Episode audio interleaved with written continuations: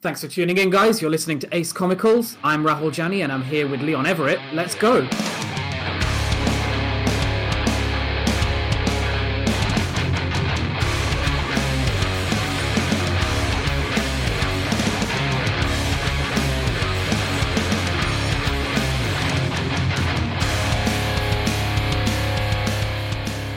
Hello and welcome to Ace Comicals episode seventy-seven. I'm joined by Leon Everett, and we're sailing the ship alone without our captain Greg Driver today because he's busy making really uh, adult life decisions, and we're left to fend for ourselves. But we're going to talk about some video games, we're going to talk about some T V shows, we're going to talk about some films, and ultimately we're going to talk about a comic that we spoke about a year and a half ago now called Crowded.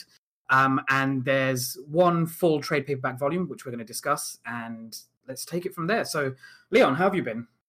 Not too bad, not too bad. It feels like only yesterday that we did our last recording. So, um, yeah, it's it's a weird feeling. Uh, I guess it's, as well, that is accentuated by the fact that I saw a movie with you recently. Uh, but otherwise, yeah, things have been good. Things have been good. Yeah, we spend too much time together. I need to get away from it more. That's, that's what it is. That every, is, that every is the problem. Every time I talk to you, feels like we're recording something. So. I am. I am every time. B-rolls. Did you want to talk about the film that we watched? Yes. Yeah, so on Friday, we um, checked out uh, Rian Johnson's uh, latest movie, Knives Out, which um, if you paid attention to any trailers or heard anything about it, in general, it's a whodunit, uh, and it stars Daniel Craig, Lakey Stanfield. I don't even want to say any more, actually, because there's some actors who appeared in this, and I was like, oh, I didn't even know you were in this, and it was a, a delightful surprise. But um, yeah, it, it was, overall, I really enjoyed it. I think what it does smartly is that it runs counter to what you're expecting going in, and I won't go into detail with what I mean about that, but I think you're going to get a different film than you're expecting when you walk in, if you've seen any marketing or anything like that. And I really enjoyed that aspect of it. I thought that it played around with the genre conventions of your, say, murder mystery, especially ones to do with, like, families. And, um, yeah, it was, uh, it was, it was, it was good fun. And I would highly recommend checking it and just going in blind, really. I think you're going to get a, a good movie uh, doing that. The music, which was done by Nathan Johnson, who's Rian's brother, was um, was really good. It's really subtle as well, but it, it plays on elements of the genre, like your your typical sort of Agatha Christie adaptation type, and it it, it sort of leaps forward from there and, and, and takes lefts where you're expecting rights, and uh, all in all, I quite enjoyed it. Yeah, got to agree. I had a really good time at the cinema watching that. I think, um, like you said, I wouldn't want to spoil people going into it, because I all I knew about it is that it was a murder mystery and that it was directed and written by Rian Johnson, and I'm here for, you know, everything that he does. Mm. Um, the thing you were talking about, it countering your expectations, I super have to agree with. I think I was really, I really enjoyed how it does that. Like, he's taken the time to consider what we would go in thinking, and find a really interesting, but not like up your up his own butt sort of way to um, like flip stuff on the head. It's not like winking aggressively at you yeah. through the screen. I think it's really nicely done, and it doesn't treat the audience as like dumb, because there's moments where I think I was doing that thing in my head where you like when you're reading or sorry when you're watching a murder mystery, you're trying to piece it together yourself and you're trying to figure out the twists and turns, and it. It finds a really good balance of making you feel smart, but then not shoving it in your face when it reveals something that you probably didn't think of. And yeah, it, definitely. It left me feeling really satisfied because of that. I didn't feel dumbed down, and I also didn't feel like I figured it all out from the get-go. And even the times when I did figure stuff out, I felt like it was so uh, like well-crafted and well-written that it it didn't feel like I got one over the film as well at the same time. And it's, it's a really, really interesting balance to to strike. And I think super held up by the performances, like a great cast, which again, like I don't really want to reveal, like you said, because people you don't realize who are in it, but like all of the main actors did a stellar job at like playing this insidious family, uh, like mystery drama, and I yeah really enjoyed it. I would recommend people checking it out for sure. Uh, and also spoke about it sort of briefly last episode, so I won't go into mega detail on this episode, but um, just the last two episodes of H B O's Watchmen that have aired since we last recorded. Just want to give those a special shout out. Um, again, this is a hard one to talk about until we actually do uh, our post uh, episode nine deep dive and um, reappraisal of the, the whole season. But I will just add that I think that the last episodes were some of the strongest, and I think part of that is down to them being uh, more character pieces, in the sense that they're focused almost primarily on one character um, for the duration of their episodes. And by doing that, they get to delve in deep with some quite explosive subject matter. There's that, because they're taking quite big swings, there's like so much risk inherent into some of the stories they're telling. But I think that a deft hand is being used, uh, especially in context of things such as, say, generational trauma, um, and like the passing on of that, and the sort of cyclical nature of of some of those elements. And um, I'm really looking forward to properly um, like digging in, because like, there's a lot of lot of meat on this bone. And with with these episodes, uh, where I watch them and I'm I'm I get the pang straight afterwards that I need to talk to somebody about this. I need to discuss um, what I've just seen, because uh, there's a lot of wild imagery um, that is a treat if you're a, a, a person who's read the book, but also a treat if you're just going in cold with this with this show for the first time and you have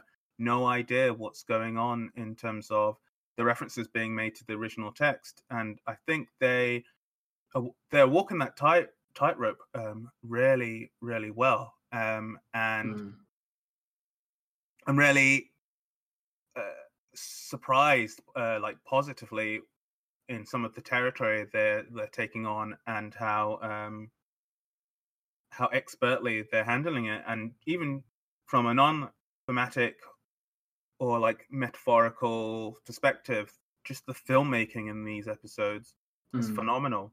Yeah, episode six in particular, like, I mean, they've all been quite visually arresting, and they've all done some, every episode I think so far has done some really interesting things with using really striking imagery or finding something that's beyond what you'd normally find in television. Because I think I mentioned this to you, maybe, maybe on cast, but like, the closest touchstone I have to that is Legion, for example, mm. and possibly Euphoria. It does some of that that trippiness, but also it's it's really carving out its own visual style, um, which is unique to both of those two things I mentioned earlier. Like, I, I don't know how they're finding this new visual voice, but it's really cool. And episode six in particular does some really interesting stuff, and like some good, really interesting one one shot long takes, and f- like tying all these different shots together is really clever.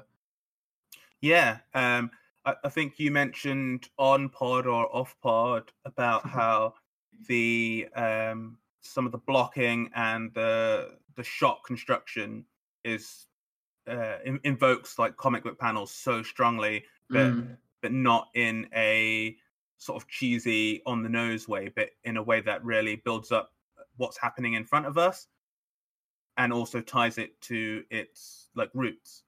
Yeah, a lot of a lot of things like um like your traditional match cuts and stuff in cinema, but doing it in a way that just feels like you have the the similar sort of thing with comic book panels, where you can have the framing of one panel match the framing of the next. I, I don't know. There's just something really elegant about how it merges cinematic storytelling and like visual static storytelling on screen that I'm really impressed by.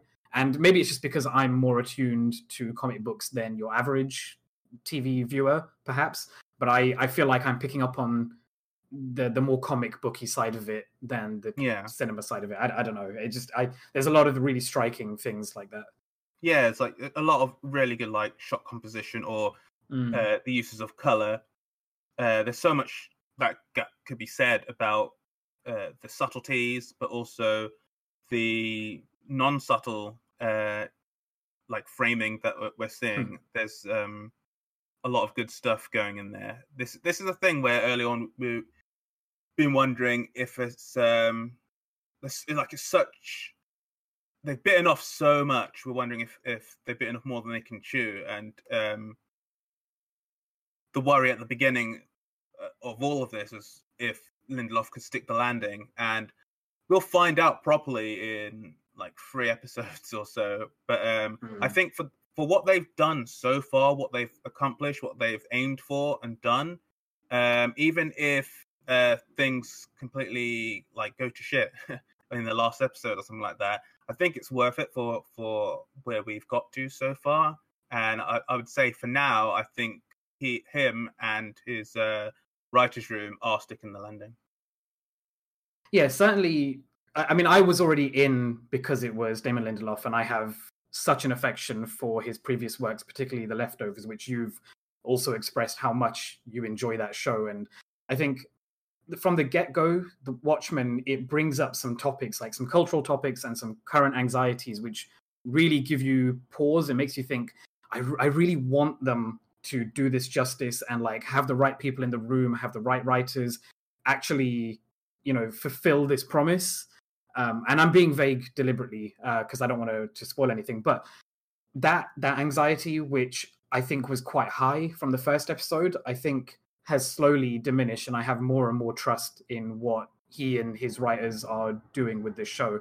Um, and it's funny you bring that up, because that reminds me of the next thing I wanted to talk about. So the two th- two things we talked about right now are a murder mystery and a like a socially conscious story, which possibly has the like uh, gives you the idea that it might not be paying off the things that it's collecting from the get-go, but then ultimately you feel more and more comforted by it. That really reminds me of a game that I've been playing recently called Disco Elysium, or Disco Elysium, which um, we both discovered, or discovered, found for the first time a couple of years ago at ResDEGX, I believe. Was it twenty seventeen, yeah. twenty eighteen? I think it um, was the twenty...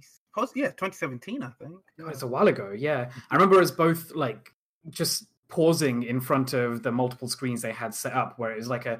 So Disco Elysium is a... a a top-down isometric um, R P G, I guess. Uh, the, at, at its face, it looks like your um, your classic Baldur's Gates, your Planescape Torments, um, and it it does essentially follow that same structure. It's top-down. You you click around a map and you lead your party to you know talk to different people and discover the world.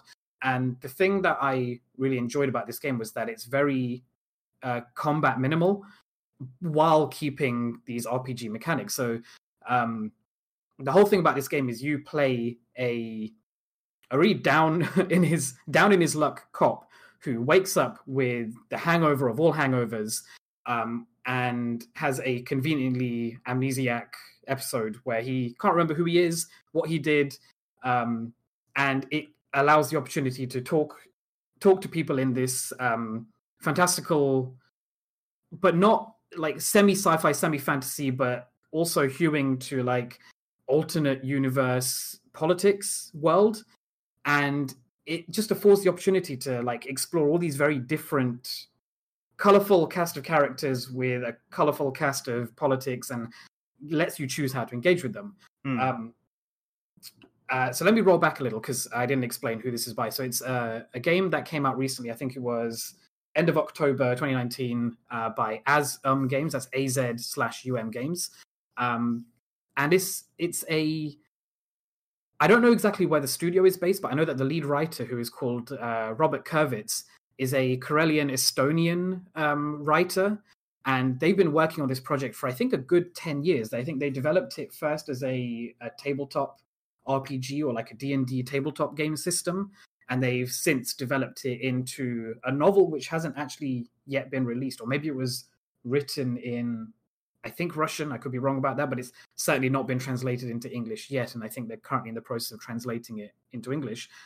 And then they've also developed it into this game that they've been working on. And um, the reason I wanted to talk about it on this cast is because it it really has a a comic bookiness in its art, in like how fluid and painted and iridescent and murky the the visuals are, but it also has like touchstones to things like Die, because it is like the comic book um, Die by Kieran Gillen, because it has these like D and D um, trappings, because essentially every interaction you have with a person is governed by um, like dice rolls. So you have multiple parts of your inner monologue which are represented as different skills. And every time you talk to somebody, you are constantly, the system is constantly rolling dice to do a check against whether this particular aspect of your personality is engaging with the conversation you're having with this person. So you can be talking to a, um, like a distraught mother, and secretly in the background, your character will be rolling a dice against his empathy skill. And whether your empathy is higher or high enough or not will determine whether your inner monologue will pick up on something that this woman is engaging with in her life that, you know, you may or may not have noticed if your empathy was low. And it's it's a really interesting system. And the thing I really like, the, the thing that I had in mind when I was playing it um, was that unlike a film and unlike a book, but very much like a comic, it allows you to experience these multiple moments which are perceived simultaneously. So you're looking at a comic book page and you get to look at the entire spread of moments, which may or may not encompass, you know, minutes or hours or weeks or even just seconds. Mm. Um, Disco Elysium's like internal dialogue presents the same compression and expansion of moments that I get from a comic book. Like, you, you know, you can scan back and forth over a page. In Disco Elysium, you get this thing where your internal monologue suddenly pauses the the gameplay, and you have this whole conversation in your own head, um, in literally in game. Like your your your internal monologue is explained out in text, and you can have this whole dialogue with yourself, in which which can take like minutes of your own real life time, but represents only, you know, seconds of consideration within the game. And like, I don't know, there's something about that that really did feel very comic booky to me, in combination with the the like the comic booky visuals. And um I don't know, it feels, there's moments in this game which feel like a visual novel that you get to control, like you get to unfurl the moments and discoveries at your own pace. You can be given a reveal and then ha- have time to chew on it, Um, scroll back through the text and choose how to feel before proceeding. And that's even before you get to the point of it being a, a visual novel slash R P G type game, where you have to make decisions about how your character feels and reacts to the world around him. And so to bring it back to what you were saying about uh, Watchmen and whether or not Lindelof is, you know, that, that anxiety about him sticking the landing, um, that this game gave me a very similar sense of, like, from the get-go, I... I had to persist past a point where I could feel that the designers and the writers and the artists were acting in good faith, mm. because it's a game that um, from the get-go lets you interact with awful people and then gives you the opportunity to agree with them. Like, this is, I don't want to spoil anything because I know that you haven't played it, but you intend to play it. This is maybe opening thirty minutes spoiler, but like one of the first people you encounter is a racist nationalist, and one of the ways that you can progress through the story, because that person is presenting a barrier, is to take on their ideology, take on their racist ideology and agree with him so that he considers you an ally and he lets you pass.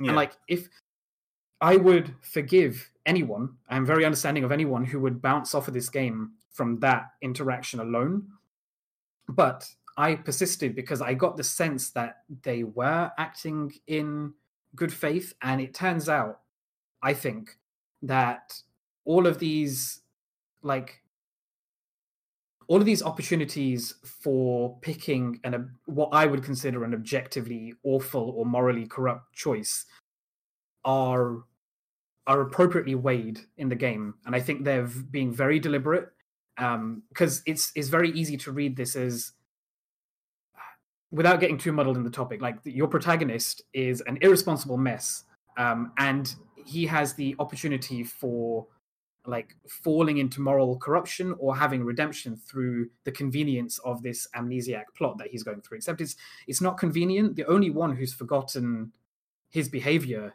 is himself. You know, everybody else in the world around him is fully cognizant of all of the the crap that he's done to get him to the point that he, you know, like basically, essentially he's drunk himself into forgetfulness. And you as the player get to choose what you do with that. And you can make all these right or wrong choices, but essentially it only affects how you feel in that moment. So what I'm getting at is that you're reacting to all these people around you. And I think it's an exploration of what it means to make the worst and the best choices in yourself. And it's a, it's a really interesting story. I feel like it's a really mature plot and a really mature exploration of, of somebody who is at one of the worst points in his life and what it requires, the energy that it requires to become a better person. Um, so I'm going to, I'm going to end that point there. The, the other thing that I want to talk about is how it's, despite it being essentially a, a murder mystery plot, and I'm not going to go into any plot details about that, but I feel like it's a murder mystery plot with the giving the opportunity to talk about politics. And it's an extremely political game, except for the fact that there's only four points on its moral compass. You can either be an out-and-out communist, an out-and-out fascist, an out-and-out ultra-liberal capitalist, or a uh, like a, a a laughable centrist, I think is the way the game calls it. And initially, my my frustration with the game is that it only lets you be the extreme compass points. Like yeah, you have to you I'm have to be the ex- ask about this. Mm. Uh, yeah, so it, it does essentially, it, it gives you these this multitude of options, but you have to play on the extreme ends of all of these compass points. But the longer I played, the more confident I felt that in the presentation of only the extreme options, the nuances don't come from the protagonist, but from the supporting cast. Like, you're playing this middle-aged, drunk white dude. And I don't know, I feel like that's informing the choices that you get to play through, like these extreme points, because he is in a, he's essentially, despite being down on his luck, he's in a position of privilege, and then he gets to talk to this cast of characters who introduce all the complexities and the moral grays yeah. about those particular political alignments. And I think, given enough time with this game, I think it's it, it's it's so smart. It's so clever, and it knows it's, it's very intentional with what it's doing. Mm, do you get like a sort of like Mad Maxy vibe where like Max himself is, I guess, Orange is the New Black as well, where they're the main characters are like the vessel um, to open up all these uh, conversations and like topics? I think initially, yes. I think for the first like few hours of the game, that is exactly it. He feels like the um. like the blank slate that you can bounce your, like as a player, your political ideology off, and then see how other people react to you playing through that ideology. But as the game progresses, I feel like it becomes more complex. I think it does more, it go, it transcends the Mad Max thing that you just described. I think it, it, it has its cake and eats it, but like, it's a really fulfilling meal. Like, you know, I don't, I wonder if there's a better phrase to describe that, because like it feels like it's having its cake and eating it at the start, but it earns that cake at the end. Like, I feel like it goes through this whole process, and then it ultimately tells a better story by showing you how this blank slate is crafted by your decisions throughout the yeah. entire game. And oh God, I'm so in love with this game. I I can't express just how how many moments of like pathos and like sadness and happiness and all of these things that it drew out in me. And it has some of my favorite storytelling moments, let alone video game moments, just storytelling moments from all of the media that I've seen in the last year, I believe. I, I'm going to have to sit down and think about it in the context of like my decade, since everyone's talking about looking past the decade, but it's really up there. It's really up there as one of my favorite things that I've experienced mm. in, a, in in recent times, for sure. I'd urge everybody who's got the patience to sit and sit and read in front of their computer.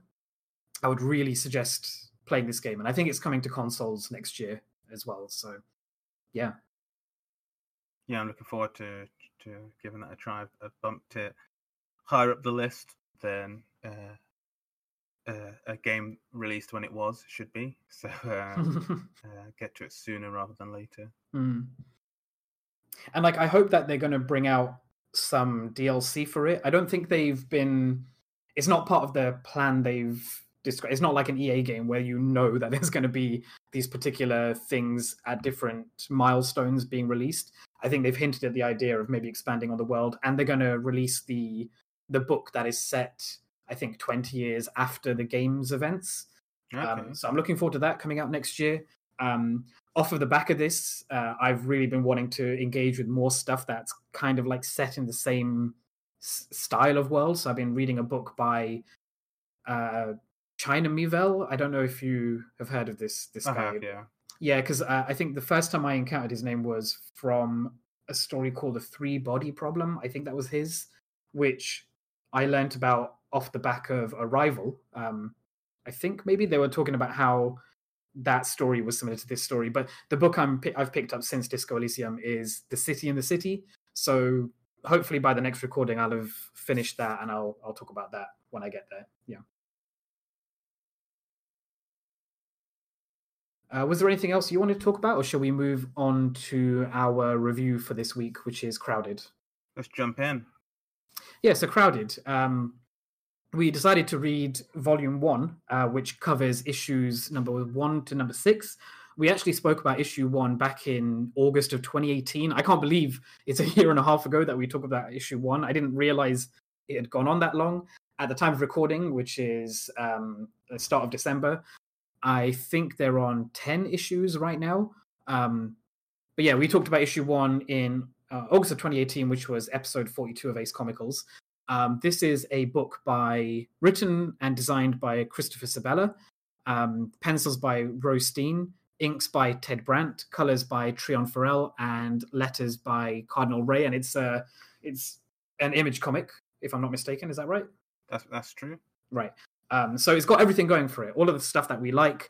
Uh, so yeah, dive in. Where did you want to jump off from where we talked about this in issue one? I think we were both quite, and, and Greg as well also read this. I think we were all quite high on this book from issue one. Yes, uh, to sort of bounce off from something that I mentioned uh, last time we spoke about it, which was uh, episode forty-two, I believe. I mentioned it in uh, relation to uh, the season one, op- uh, sorry, the season three opener of Black Mirror, um, which was Nosedive, mm-hmm. and that was the episode where everyone uh, rated each other, and everybody had an app, um, uh, and every interaction you had to think about, even if it was at a negative to yourself, to be nice to someone else that they would give you like five stars. Mm-hmm. And in tying that with uh, that main concept of this, where in this you have the Reaper app, and people can basically uh, kickstart a hit on you um, if they're for what for whatever reason, and then uh, the person who gets that hit will will get all the the kickstarted money, and I think Reaper take forty percent or something like that. So in a, in a world where you have that, you have that worry. But this is where I also thought that actually the final episode of that season um, of Black Mirror ties in really well, which is uh, Hated in the Nation, which is the the feature-length one at the time. Oh, yeah, yeah. And, yeah, with that, it, it was a case where bloodthirsty hashtags um, would end up getting people targeted uh, by, semi-spoiler for our episode, artificial bees.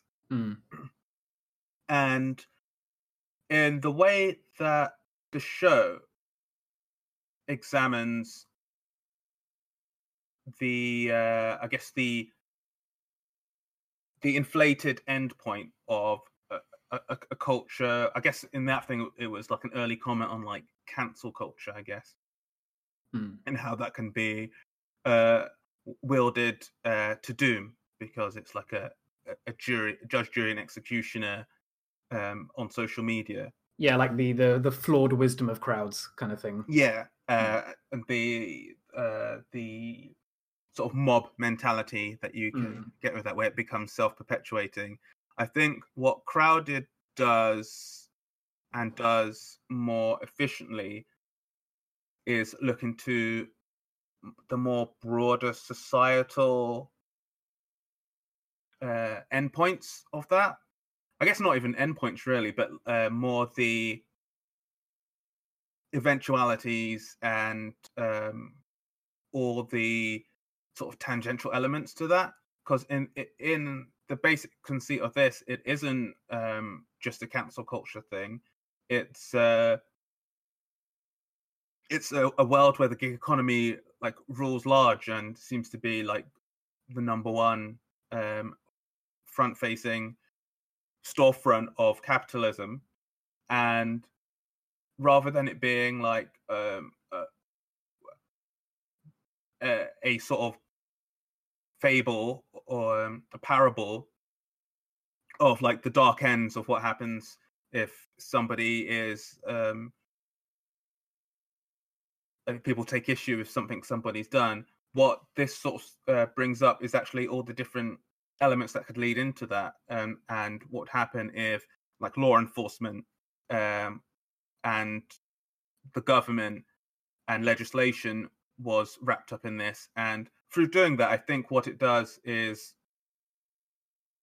broaden out and generalize the causes that lead to a thing like this, rather than it just being a Twilight Zone or imagine there was an app where people could kill you Running Man style. Yeah, yeah. Yeah, and that's what I was going to say. It's not just about, hey, look at this crazy app. It's more about like yeah. how the gig economy affects everything. Um, like the logical extreme of introducing this kind of system to the world, and then how that can affect all the different facets of it. Like you were saying, it's um, like it, it infects law, government, legislation. It affects all of that. It's not just this one isolated, crazy thing that's happening. Yeah, exactly. Hmm. Um, I, I don't know if uh, for for people who have no idea, if you wanted to do like a basic general rundown of what the hell this book is about.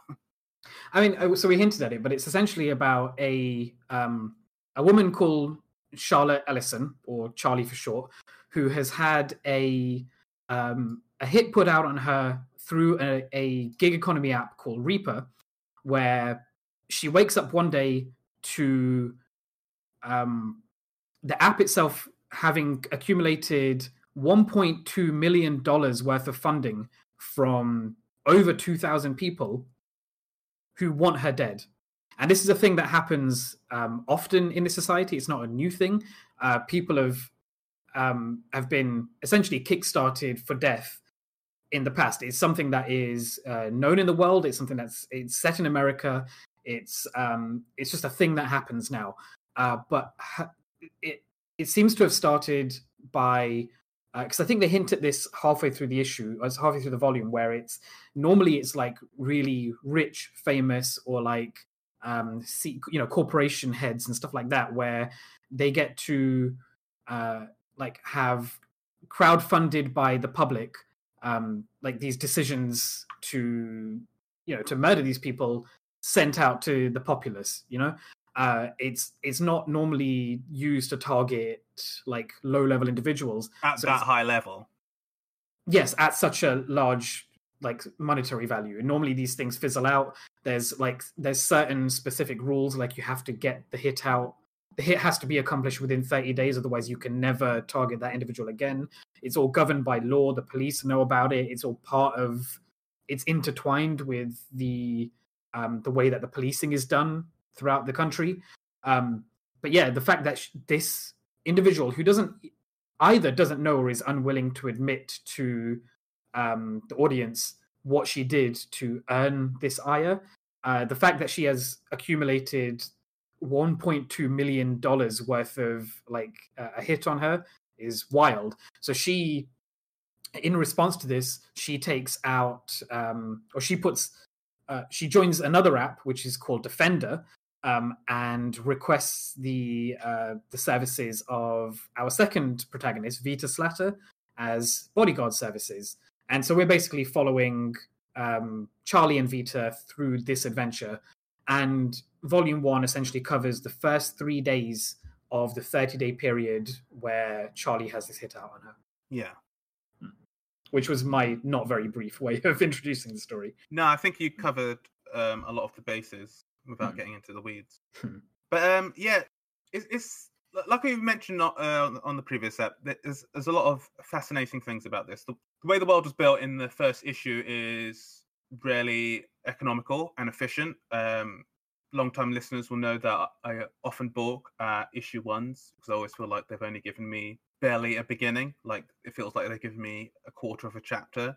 And so mm. I always feel like I'm the jump to, like, going to issue two is is a bigger jump because I don't feel I've got anything in issue one.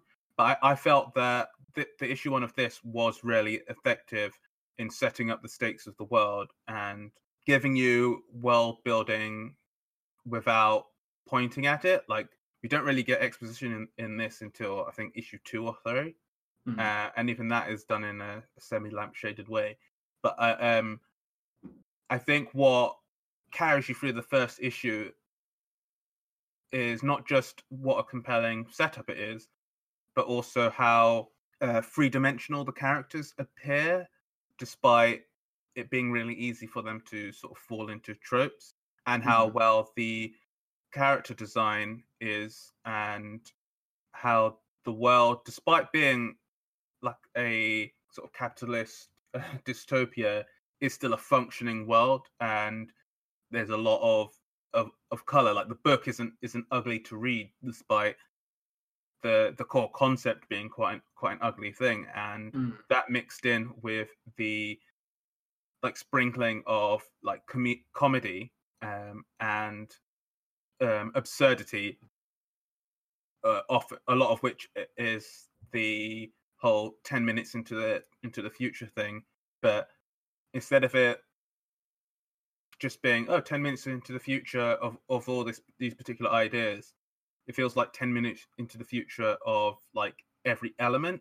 So it's like ten minutes is the future of the gig economy, ten minutes into the future of like app usage, ten minutes into the future of like uh, influencers and mm-hmm. uh, like st- uh, live streaming, and ten minutes into the future on the ent- entanglement that law enforcement, government has with all these Uh, sort of too big to fail capitalist uh, extremities, and mm. I think a lot of that works to elevate it beyond uh, a, a, a base commentary you could have, where it's like, "Oh, these millennials and, the, and their apps, blah blah." It's like, like you can tell this is written by people who are part of the the world that we have now, where we're uh, extremely online, going from one app to one app, where you're uh, in your Uber home and you're on Postmates if you're in America, or Deliveroo here,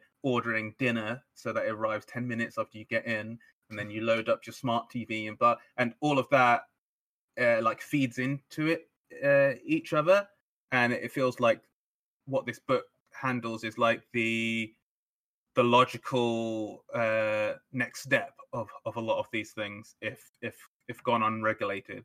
Hmm. Yeah, like unchecked technology and unchecked privatization. Yeah. Hmm. And I, I think that with that topic, there's a lot of different ways you can go around uh, sort of bringing it to the image in a way, because it's a lot of a lot of a lot of ideas, like like I was saying, that could be handled uh, fairly flatly or one-dimensionally. But I think that by digging into these characters, and over the course of these six issues, uh, we, we we find out more about the world, but more about the the characters. So, like, starting off, the the first person we sort of meet is like Charlie, who, like, in the first issue, we see that she has like eleven jobs or so. Uh, in in one day, she'll do eleven app-based jobs, uh, and part of that is like obviously a comment commentary on the world that it, it um, that is taking place, but also something that I didn't really pick up on the first uh, time reading the, just the first issue was um, what a commentary it is on her. Because uh, she has a dialogue with Vita in that first issue where it's like, oh, you only have one job type thing. where um, yeah. And part part of the, because the thing is, she's quite a narcissistic and like she had quite a myopic outlook, and part of that is formed in a world where you're rated by others, and it's also formed in a world where, say, Instagram has become king, and it's all about checking in and saying I was at this place, but it's not actually really about enjoying the thing. So, mm. and she's like, like I mentioned before, she's quite im- im- impetuous. Um, she often leaps without thinking, and I think part of the just the core odd couple uh, setup we have with these two lead characters, a lot of a lot is mined out of the fact that she will just do things, um, despite the fact that there is a uh, over million dollar hit out on her head. Like if if it was me, I would be hunkering down. uh, I would be like Mister Robot, uh, hard drives and phones in a microwave, and mm. sleeping under a bed for, for thirty days. But her, she like wants to go out, and part of the comedy is like Vita allows her to go out instead of just handcuffing her to a ba- in her basement or something like that. So, but but what we get from her going out um, is that we we get a, a deeper look into who she is, because she, I I I think one of the criticisms you could have uh, and what people often have when they talk about unlikable characters, especially mm. if they're like protagonists, is why should I care? Like. Uh, why should I care if someone puts a bullet in her in her head? Like, she's really, really annoying person. Um, and I, I think what the book does is, one, we spend a lot of uh, interior time with Vita and like other characters, uh, which I think uh, sets up the, the idea that it isn't just about like good people, bad people, or whatever. This is about a system and the tentacles of the system and who it um, intersects with, uh, and and how how different people uh, are using the system uh, to survive or, or, or for their their own ends. And mm. one of the things that I find quite interesting with Charlie is that she seems to be able to gel with people quite easily. Like, uh, I think it's issue five, where she sneaks off and ends up on, like, a, a hen do, talking with, like, a, a future bride and hanging out with all of her people and ending up in, like, a, a strip club. Uh, it's called Bifurious, isn't it? Yes. Which is a fantastic name and a fantastic mm. shout-out to uh, Scott Pilgrim. But... um. Not the only shout out to Scott Pilgrim I noticed, by the way. No, book, yeah, but, yeah. yeah. Uh, and um, what what I thought, thought was really cool there is how, yeah, she's she's able to become people's best friends really easily. She's one of those mm. people who has like a bubbly, fun energy, and I think part of that comes from the fact that she leaps first and uh, is easy, gets people talk in their feelings, talking, and she she's able to just just to get on with people so well, and that explains how she can be how, how she can function so highly on like so many apps, because uh, there's the the friend app where people hire your time to hang out with them, and like mm. she wouldn't do well on apps like that if she was someone yeah. who is unfun to be around. But then what we also explore with uh, with her over the course of these six issues is that uh, her narcissism and myopic nature like rub people the wrong way, and while she could be your best friend on the night, she's likely a person who is uh, unconcerned with or like oblivious to how her, what her words or actions um like the effects they have on you. And so yeah, and this this is doubled down by the fact that early on, she gets a list of all the people who have put a hit out, who have contributed to this hit on her, and many of them seem to be her friends. Yeah, and that becomes a plot point um, early on in this in the volume. Uh, to to the level where we even get um, this character called Trotter, who we're going to uh, later. Uh, there, he has sort of puts up like a sort of reel of like loads of people um, talking about her who don't like her and mm. saying why they like jumped in on the hit. Yeah, including and, her own mum, which well, is yeah, savage. So, yeah. Like the thing that's harsh, it ends with like her mum saying, um, "Whatever you do, don't come home," which is savage. Mm. It's like not anything like, uh, "I don't like you, but I'll support you" type thing, but more case of like, like your your problems are not my problems, and it mm. it, it it goes to. And I don't know, uh, explore like a damage that she has, and, and it's interesting because it's a damage that we we kind of only get to see the surface of. Because yeah. like with her interactions with Vita, she doesn't seem ultimately awful. She, she doesn't seem like the type of person who you'd want to put money to to murder because of her actions. She might be like a bit much, you know, like in in commas, or she might be like an extreme. Um, uh, extrovert or like, you know, be constantly haranguing, but she doesn't seem evil or awful. Yeah. Or, you know, she's like the person who'd be like an annoying housemate where they would just do annoying things like not put the milk back in the fridge or like take stuff and then not replace them. Um, at, at the worst, uh, in, uh, have a party without without telling you on a, on a weeknight type thing. But she doesn't yeah. seem like the type of person who's stealing from you or is like mm. um, backstabbing you uh, or like stuff of that nefarious nature. And that is one of the driving mysteries of this book is why does she have the hit out on her, which we ultimately don't really get a, a good answer for in these first six issues. Yeah, and, and like she's holding in answers that she has that are more a case of like, everyone hates me a little bit, I guess, but we know mm. that there's uh, more like a, a core actions or relationship that she's had which would have a knock-on effect more than just a couple of people not liking her to get up to like what ends up I think at the end of these six issues is two uh, million. Yeah, and I've got a point to make on that which we can get in later, so remind me to go back to like the values of mm. how much, you know, how much people have got a hit out on her. But yeah, continue. But yeah, it's um I, I quite like that because uh, uh, in terms of I like that they make her like not just a trope character. Hmm.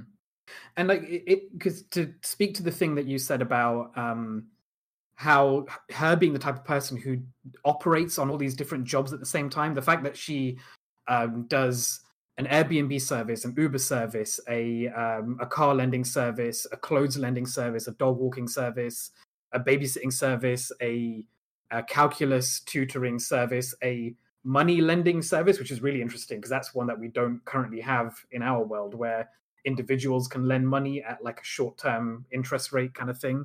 Like um, payday loans, but uh, like the gig economy version. Yeah, and it's crazy. Um, the, the you know, the, the Pal Rent one, which is like uh, renting a friend for an hour. Um, the thing that that informs about her gets seeded early on and again pays off really well in the issue where she goes on that Hindu and she's in a situation where she she's really close to actually being killed, like for that goal to be accomplished. And she says in tears, and what I can only assume is extremely genuine and not a ploy on her part, but she says, "I've got so much to live for." And in the background is all the scenes we saw at the start of issue one, where she's going through all of these, you know, these gig apps that she's doing. And like, it, if she's being genuine, the things that she does live for are those individual jobs, those individual moments. We see the flashback from when she's sitting with an old man on the yeah. bench who has hired her to, you know, be her friend for an hour. Uh, the fact that she's walking these dogs for these strangers, like those are the things that fulfill her life. It's not and a she, slog. It's not yeah. a slog for her. She enjoys the different elements of the of these jobs that she has, mm. and like that's the thing that gives her meaning. And like I like that it's it's not just like I it, the fact that it goes deeper into criticizing the gig economy beyond isn't it awful how everything is um uh, an is, as as an app now. Yeah, the fact that it can have meaning to somebody, that it does have value beyond just the monetary, like the capitalist thing that it's critiquing. I think yeah. it's really smart. Yeah, exactly. Because um, just to side, not sideline, I guess, but just to jump into one of those um, in a bit of detail without hmm. um, getting derailed too much, the uh, the friend renting one, the Pal Rent one, is uh, in concept a really good service if you remove the fact that uh, it's like a, a money service. mm. because there's obviously loads of downsides to that, and um, I'm sure like a, a billion boomer articles about why millennials are ruining the world uh, uh, in there inherently. But there is a lot of benefit to people who are isolated, especially if you're like in a big city, you've just moved to a big city, and you're you might have uh, some form of anxiety, or you're just not a gregarious person in any way. But you just you you want to like meet someone in in a non we're going on a date Tinder way. You you mm. just like to spend an hour or two with someone who's got some of the same interests, and just just hang out without it being like a particular thing, without you having to join this like after work club or something like that. And the fact that you don't even have to talk to anybody until you get there, hmm. then there's so many benefits of like having an app where like you can just pick the thing that pick the things that you want and get them, that having one where it's like, oh, this person seems has got a good rating and seems to like a lot of these things, this would be cool. Uh, it would be nice to get out of the house and hang out. That mm. concept is really, really nice. And I know that uh, some other nations already have something similar, like uh, like less apps and more services where uh, you have like a companion, uh, a platonic companion for like a, a mm. half a day or something like that. And I think there's a lot of good you can get from a service like that.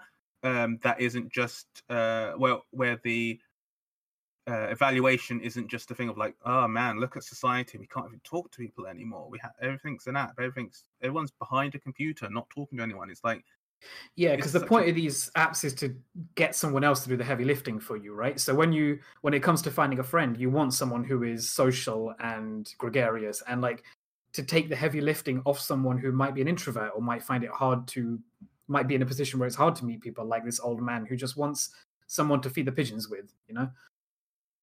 Yeah, exactly. And I, I like that we get that flavor in this, and it, it isn't just this uh, one-sided polemic. Mm, yeah, for sure.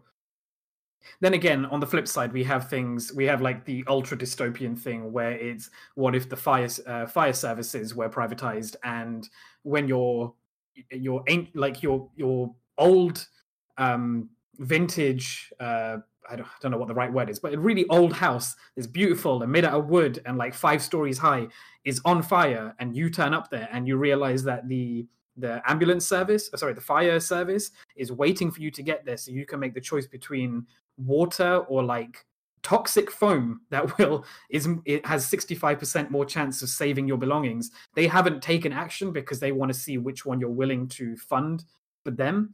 That's the other side of that, where like that's the ultimate dystopia, where the the, the services that are there to help you are are not inherently there to help you. Yeah, it's just another business, and it's it's awful. That like made me feel sick watching that because or reading that, because it's just it's the, the ultimate betrayal of your the society that you're taking a part in. Like like of all of the things, the the the, the fire service should be the thing that like just reacts to fire. You react to fire yeah. immediately. You know, I mean, it's it's one of those things that we um we rightfully view as a right, where it's like mm. um if you get if you're hurt, uh, um, no matter what your uh, what country you're in and what your insurance, uh, like how your healthcare system is set up, at the very least, if you're hurt, you can call a number and an ambulance will come and get you. Mm. Uh, and not like the cyberpunk thing of like them having to scan you before they even send an ambulance. And, and yeah, it's weird uh, to think that one of these pillars of society could uh, just be shifted in that way, because um, it's all like it's super scary to just have like a McDonald's which um, has no one in there at all, and you just press some buttons and it comes out of a machine, mm. which we're like halfway there uh, currently with McDonald's. Uh, that's like one side of like, oh, automation has taken off, but like the fact that uh, your like financial standing will have um, some sort of say in who's willing to save you or your belongings is um, it's is awful. Mm. We haven't actually gone into detail about the.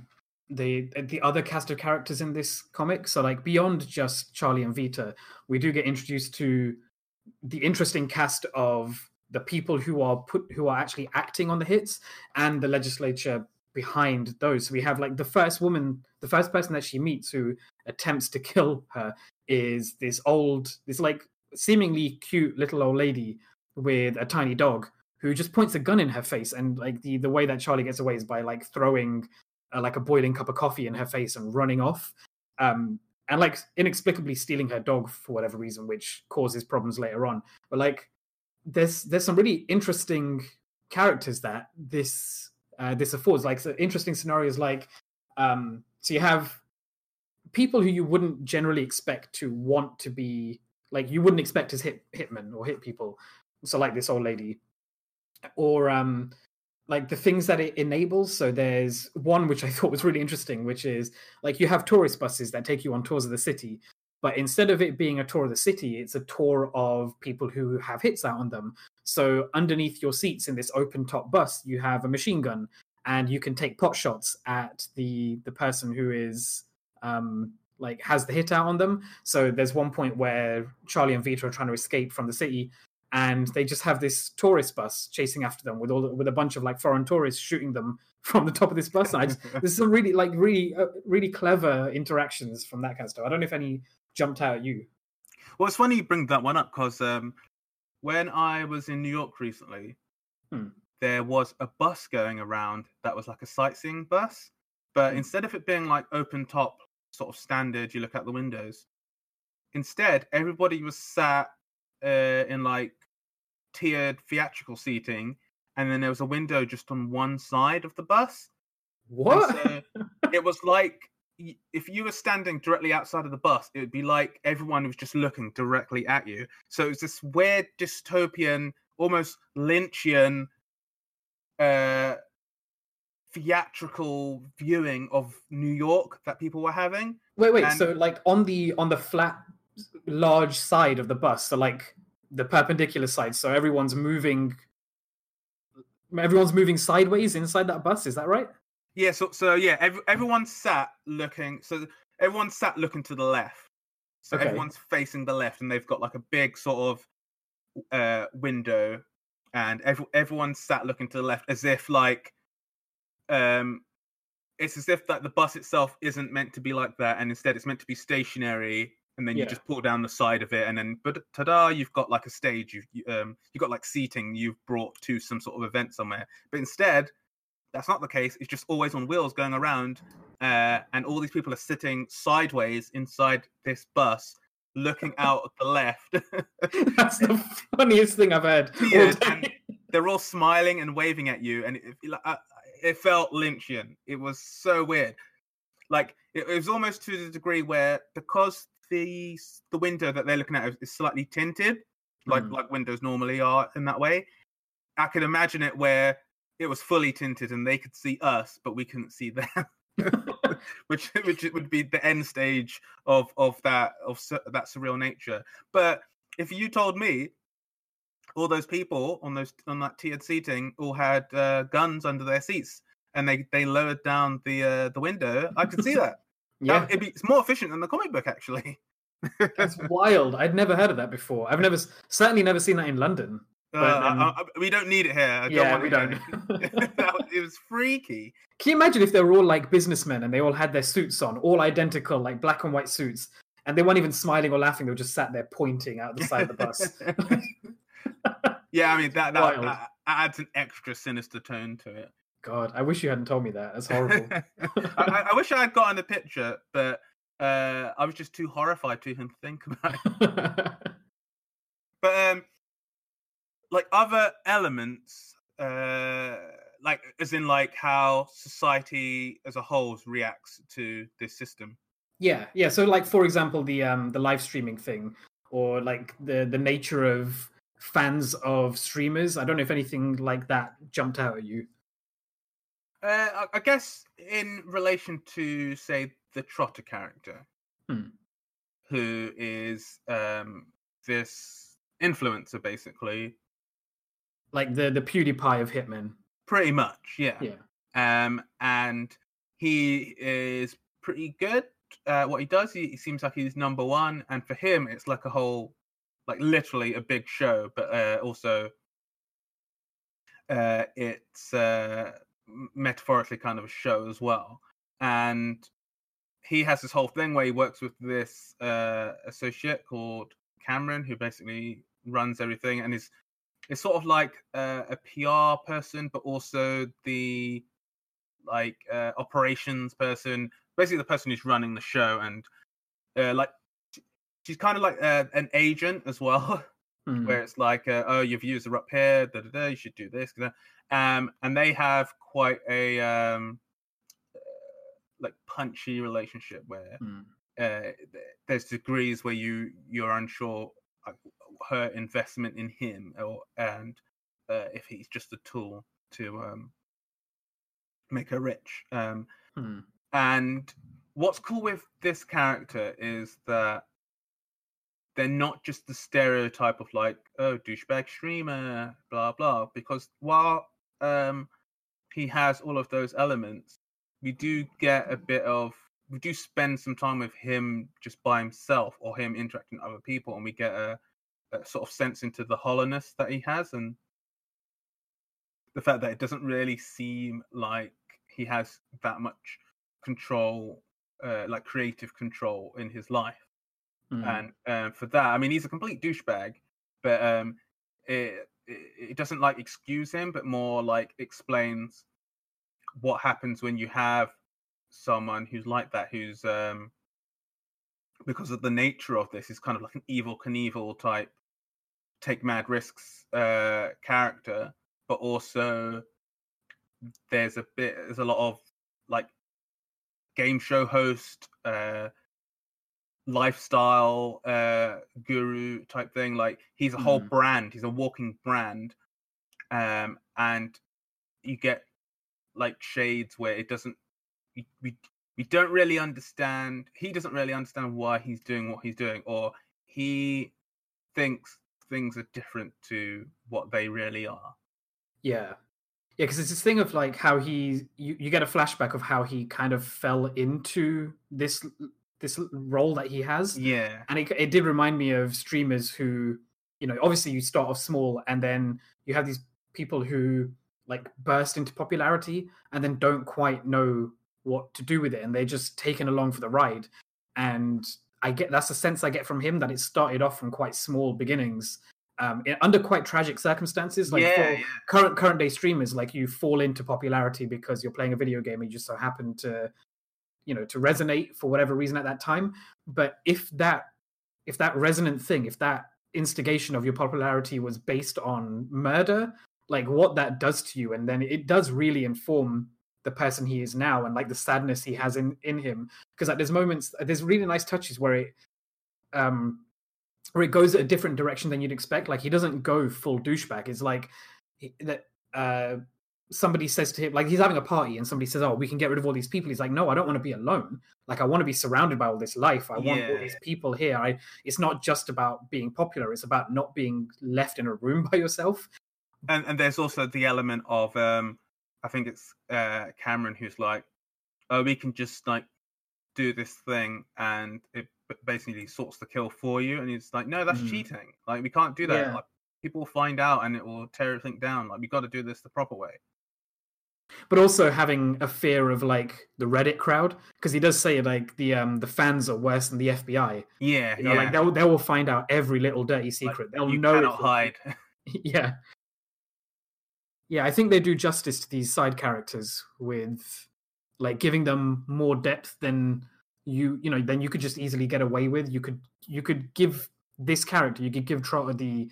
like the the simple douchebag facade and be done with it, but they go a, st- a couple of steps further, and I really I really admire yeah. that. And it's like it, it it kind of I know like I have like shades of like um coaches who uh like abuse like their star sports players, and I, and I mean mm. abuse in the sense that take advantage. Uh, yeah, they the... take they take advantage of them, um mm.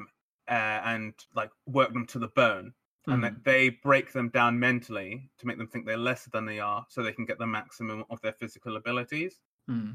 And like the the series of panels we get, which are like a recording of what uh, feels like his first kill, uh, and he doesn't know like what the hell's just happened, what the hell's just occurred, but he's just standing there fully bloodied with a knife in his hand, and, he, and it's like, you did it, you did it, dude, you did it. And like, um, there's other people around who are benefit, benefiting off what he's just done as well.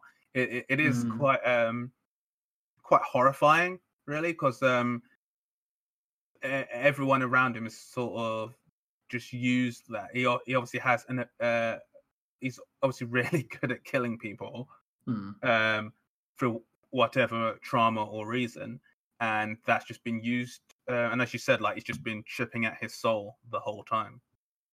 And made all the worse that, like, the framing device for that specific story is because somebody, like a high, a high spending fan, has spent money to get twenty minutes of FaceTime with Trotter.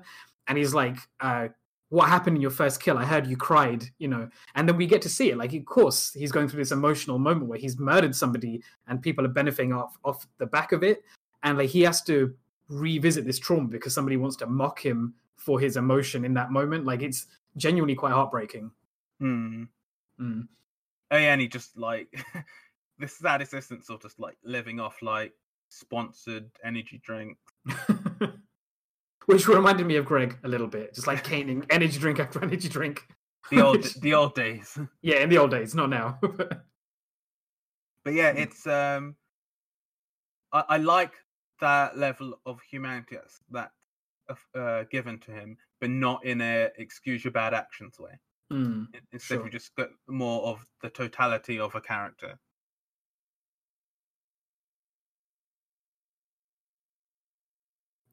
Yeah, so this the thing the thing that I really appreciate with these kind of books is when they give lots of background detail that you kind of have to pick apart yourself, and you can read as much in or out of it as you want. So there's there's one in issue three where um, somebody is going through Charlie's D V R and like looking at the shows that she's been watching and essentially downloading but not actually getting the time to watch because she does so many jobs. Um, but a lot of these are like reality T V shows with loads and loads of unwatched episodes. I think also one of them was, um, God, I can't remember what it was called, like a, an actual real life T V show that has hundreds of episodes and she hasn't watched one hundred twenty-four of them. However, there's one on that list which was called A Nation of Killers, and every single episode on that show is watched. So I wonder if that is going to hint at something about her personality, like the fact that she's been watching this show about about killing. Um, but neglecting all the ones that are about just, you know, general reality T V, like that kind of stuff. I don't know if I'm reading too much into that, but that I thought was really interesting. Um, the thing I was talking about earlier when it came to like the the Kickstarter funding amount that she has on her head, mm. it's like I, in typical me fashion, I made a little spreadsheet of every number and the amount of people that was talked about in these first three days that we get in volume one. Yeah. So it ranges from one point two million at approximately two thousand people, um, all the way up to two point four million-ish to seven thousand people. And what I noticed was if you get the average dollar per person, it starts off at around six hundred per person and then immediately drops to like four hundred. And then by the third day, it's dropped to three hundred. And I think what that implies is that there's one or it must have been a core subset of like really high contributors to that value that immediately boosted how much money is put on her head. And I'm wondering what that implies about the conspiracy. Like somebody who is big has must have dropped the money on, but as more and more people get on, you realize that they're contributing smaller and smaller amounts. And I like that that hints at the idea that once you get this ball rolling, people will just contribute money because they want to. Like it implies that people at the start put in really high amounts. Yeah. And then at the end, they're putting in like five dollars, ten dollars. Even one of her friends says, oh, I didn't contribute. Oh, no, actually, I did. I put in like five dollars worth. And like just to be a part of it. And what that says about like this snowball effect of if you become popular, if it's like a big thing, if you if it looks like people are giving money to it, people just keep feeding money to it. And like it's awful because like the popularity generates more popularity. And like it's just her hole is getting is getting dug deeper and deeper just by virtue of it starting off on a really high hill. And like that's terrifying to me. Like if you can get people wanting to contribute to your murder just because you have already been established as the target of murder, like I don't know, that's just that's a really scary concept to me. People are just throwing money at it for no reason. Yeah, because now it's like um, whatever the original reason is now now moot. Uh, now it's mm. uh, just entertainment. Now now she's on T V and uh, people are just sort of following the bandwagon. It's like how um, uh, the uh, you know, there's like uh, what what is the word? Petitions? That's it. Online mm. petitions. How those. Um, In their early days, they're really hard to get up to that threshold. But then you mm. find that once they hit like the threshold, say it's one million, then a couple of days later you find out the thing's on two million now, and then on yeah. three million, four million. And I think there's like a like psychology thing to being a bit more all in when you see uh, other people have been. Yeah, well, that's that's the thing I was getting at with this, because like if one point two million comes from only two thousand people, and then by day three, that value has doubled, but the amount of people has quadrupled because it goes up to almost eight thousand people. Like, that implies something about the six thousand people in the middle only, like, generating the same value from the beginning. Like, it's, I don't know, it's just wild to me. Like, the same one point two million is generated by two thousand people and then six thousand people. And to amass that amount of, like, users is scary. And, like, I, I really hope that that's one of those touch points that the writers or the designers have actually considered, because I, I feel like that resonated with me really quite hard, because that's, I mean, my job is to look at these kind of numbers in day-to-day life, so that, I don't know, maybe I'm, I'm reading too much in? No, I, I think so. I mean, there's a reason that it's there. They would either just tell mm. you the amount or tell you backers. I think there's a reason why those are, those are there in concert with each other, and mm. um, I think that it, it, it does mean a thing, and it is a comment um, that is being made. Yeah, and that kind of detail really, I, I love those kind of things. I love it, because I had to, I had to put in a bit of work to discover that, and I think it actually adds to the story, adds to the history of that that plot. I think we haven't talked much about um, visually how this comic performs. Like, one of the things I wanted to point out, and it's uh, and the reason it came to mind is because it's on a page that I'm looking at right now in issue six, where. Um, There's some really interesting onomatopoeia going on in this book. Like, uh, constantly, the sound effects are, like, visually you get, like, explosions, which are drawn in letters that say kabloom or kapow or whatever. Wham, yeah. Or wha- yeah, there's one that I'm looking at right now where there's somebody's firing off a machine gun, um, and you're getting, like, rat-a-tat-a or, like, um, all these B's and R's and T's and stuff. And every single hole in those letters, so, like, the, the hole in the A or the two holes in the B, are formed of bullet casings. And, like, I didn't even pick up on that the first time, but, like, there's so much of that peppered throughout this book um, that I just think the amount of energy that's gone into giving you something to look for in the backgrounds of each of these, each of these panels is really rewarding. Yeah, and it, it speaks to why uh, the letterer is one of the people uh, credited as, as one of the creators as well. It feels like Uh, a full ensemble uh, uh, have come together to uh, put this, put this, uh, express uh, this story. Yeah, because that's not the kind of thing you could do in isolation. Like, you'd have to be, like, metaphorically or not, in the room together. Like, you'd have to be discussing that back and forth, and then le- like the the artist would have to leave space for the the the letterer to put that kind of stuff in. And yeah, like, it has to be a core consideration. Yeah, this this is when I wish comic books had behind-the-scenes, like, documentaries and stuff. I would love to see how this one got made. Yeah, um, yeah, because it, it would be cool to have, like, um, I don't know, like, strip panel naked or type documentary mm. uh, it, it, into the the various stages of, of the the book coming together. Yeah, because the, the reason I had it in mind was because I was watching um, like the final days of documentaries that you have on YouTube about video games. Mm. I would really like to see more of that kind of, because obviously you can you can get interviews with people, you can uh, get their thoughts and, you know, their spiel at the end of each comics. Like, people often give uh, storyboards or, like, sketches and um, like the scripts, like excerpts of those. But I really want to see, like, actual deep dive. How you would get with a movie, like a two-hour documentary about how this thing was created. I would, I would love to see that.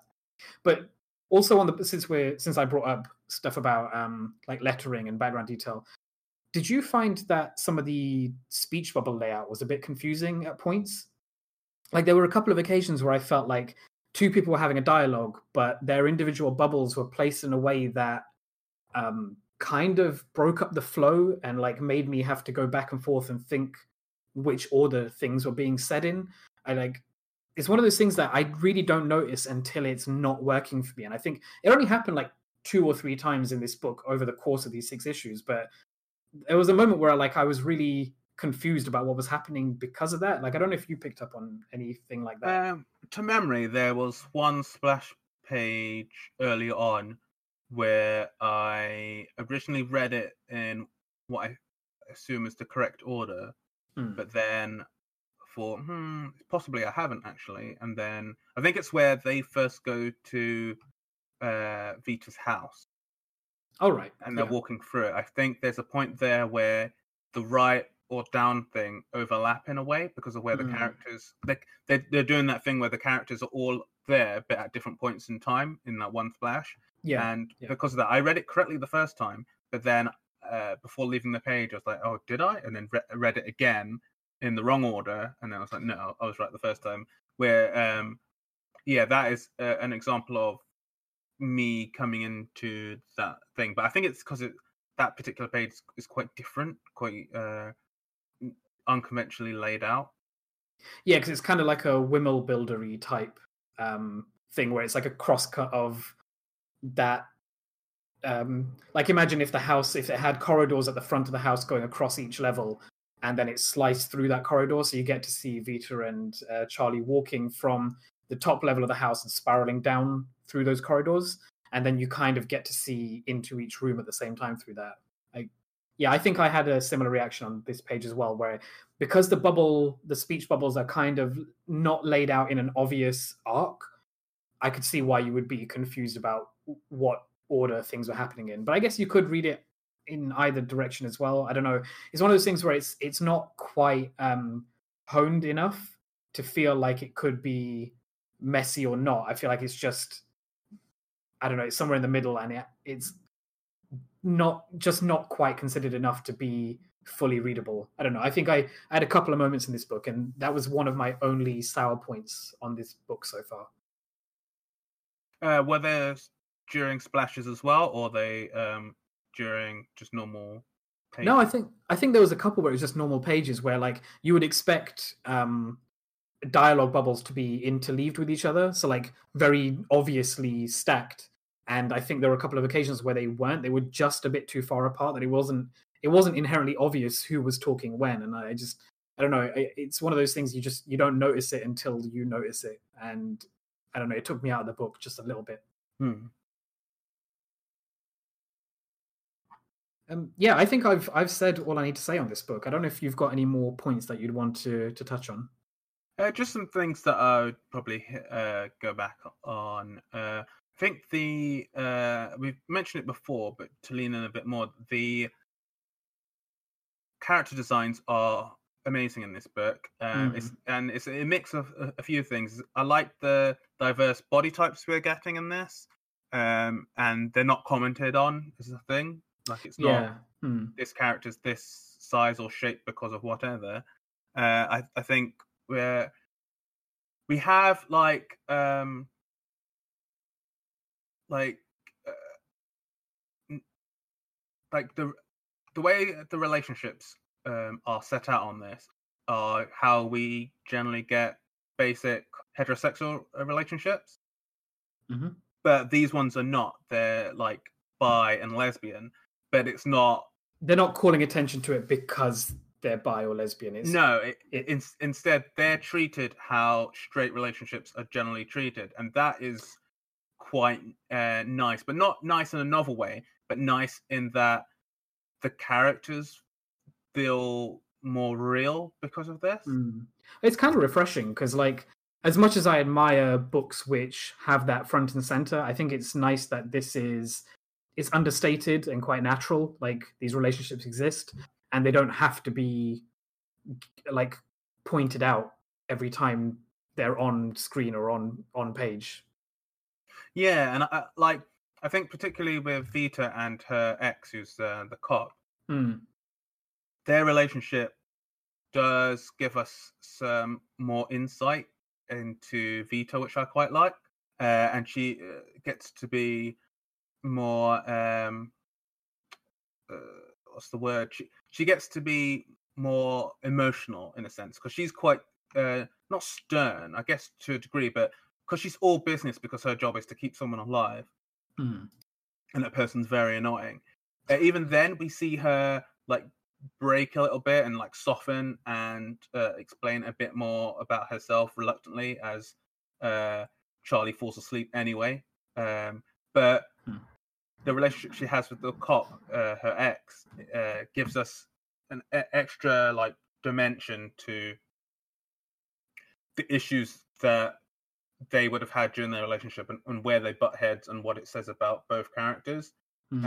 Um, and I just love how that stuff is is rendered, and I love the design of like all these different characters. I love. Um, the the colors, uh especially i i re- like the i think the color throughout is really good, and it pops in in really cool ways. There's like a, a theming to certain panels, but then I also love when characters are just having a conversation, and instead of getting background, we just get like uh like lightly grada- uh, gradation of like a big like plum or like purpley or fuchsia just in the background instead of it being white.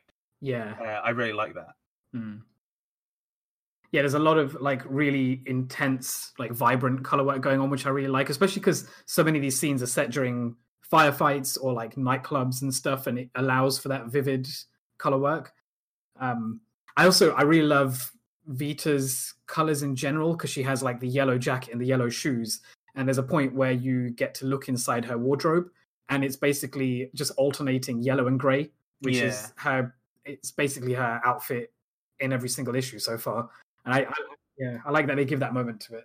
Yeah, and I love how that color theming uh, works in like the speech bubble way, when characters yes. are speaking off screen, and we just know immediately who's talking because of uh, the cut. The characters themselves mm. have a, have like their own themes, like um, how Charlie uh, is a, a, a Caucasian presenting person, but she's like literally pink, and yeah. then has like uh, vibrant pink hair as well.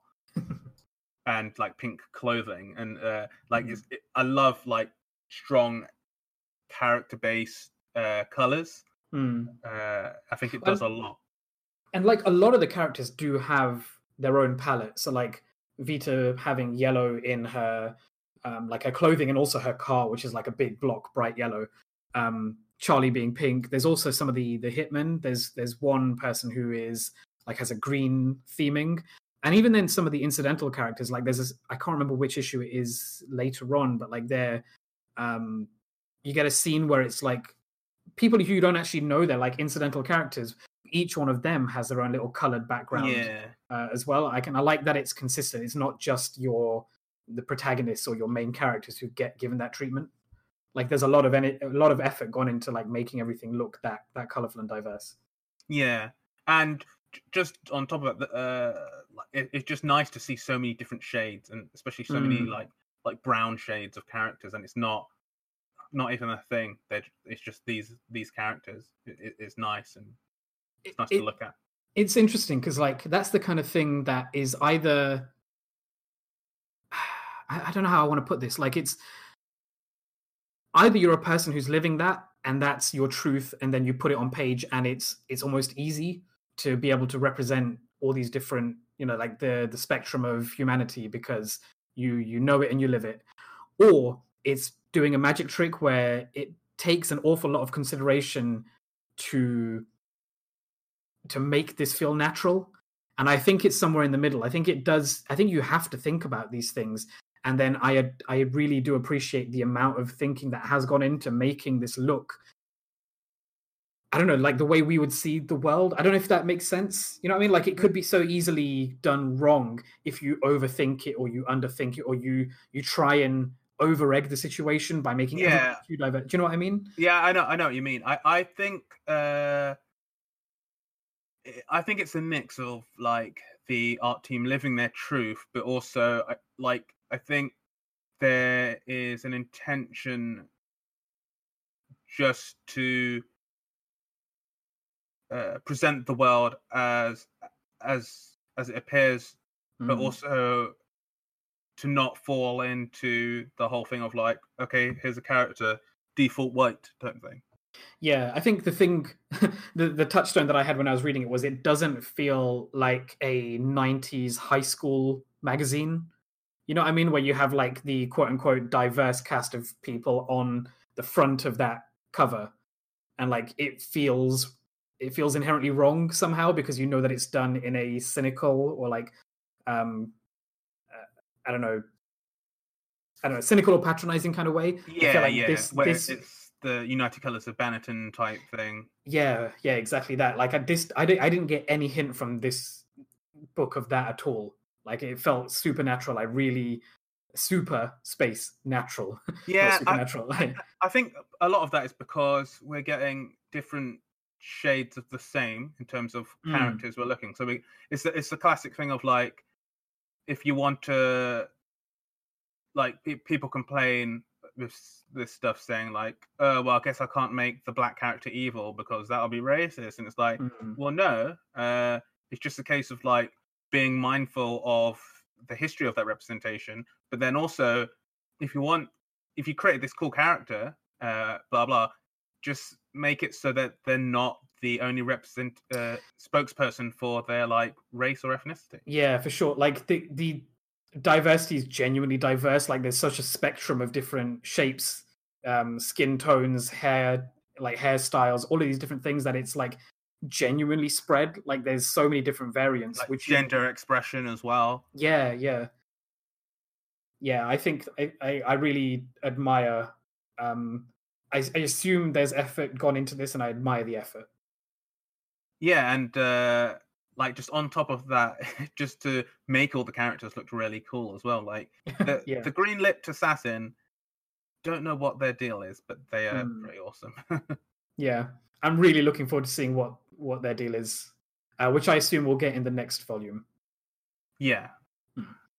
Because it's funny, because we followed that character for a good couple of issues, and all we really see is them on the approach, like... investigating, but not actually in, engaging or intersecting with um, Charlie Ovita yet. Yeah, kind of just sat in the background watching things unfold and like observing, observing and waiting for opportunity. I think is is what it is, and I, I'm really looking forward to when that opportunity comes along because they seem hyper capable. Like, um, like all these, I love the the touches of like when they go to scan their credit card or whatever, um, and you get the flash of.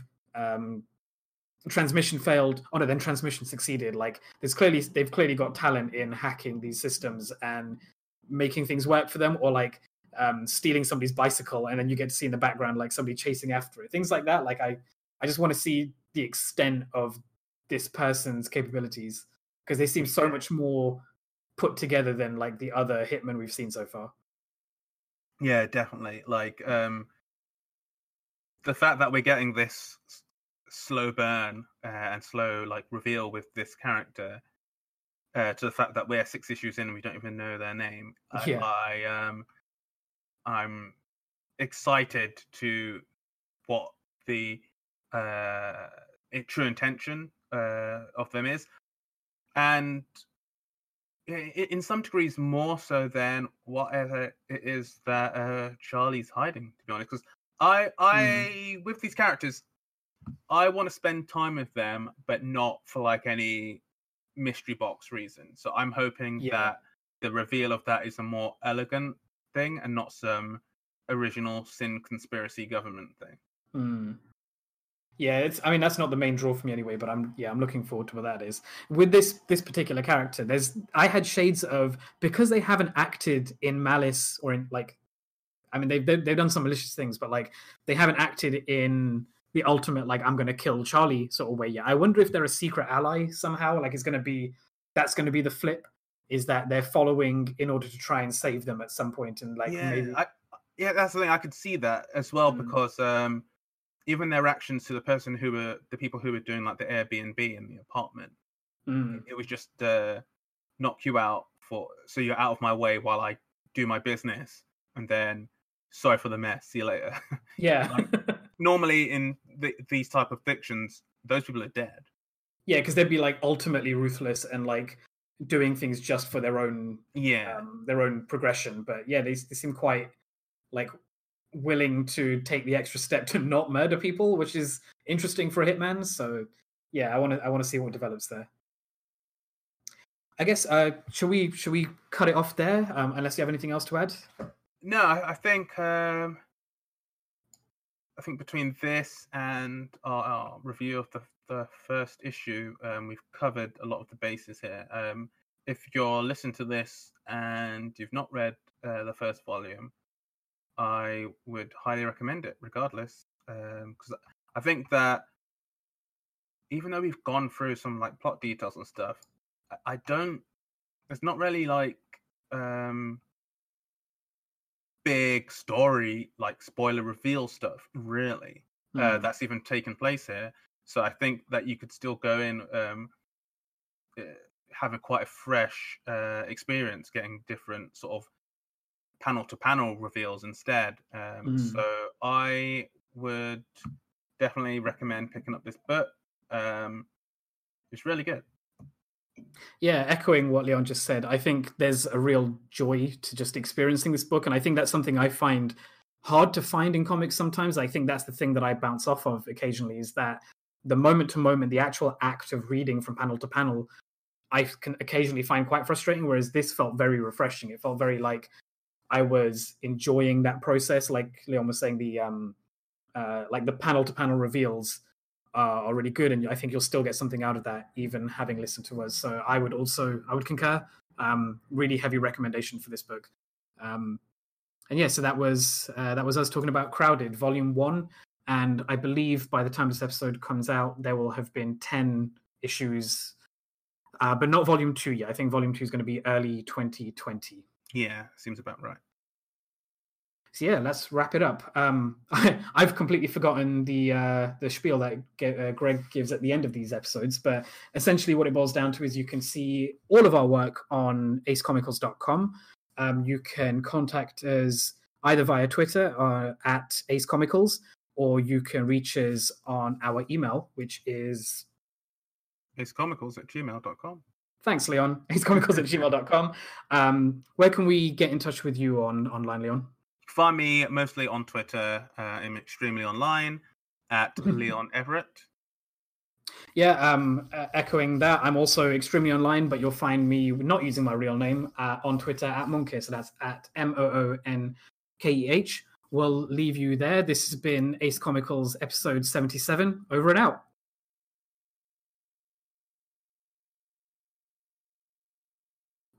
Cool. I've stopped recording. I will tell Craig to get the fuck out of here. Yeah, leave it, leave it out, Craig. Bye, Craig.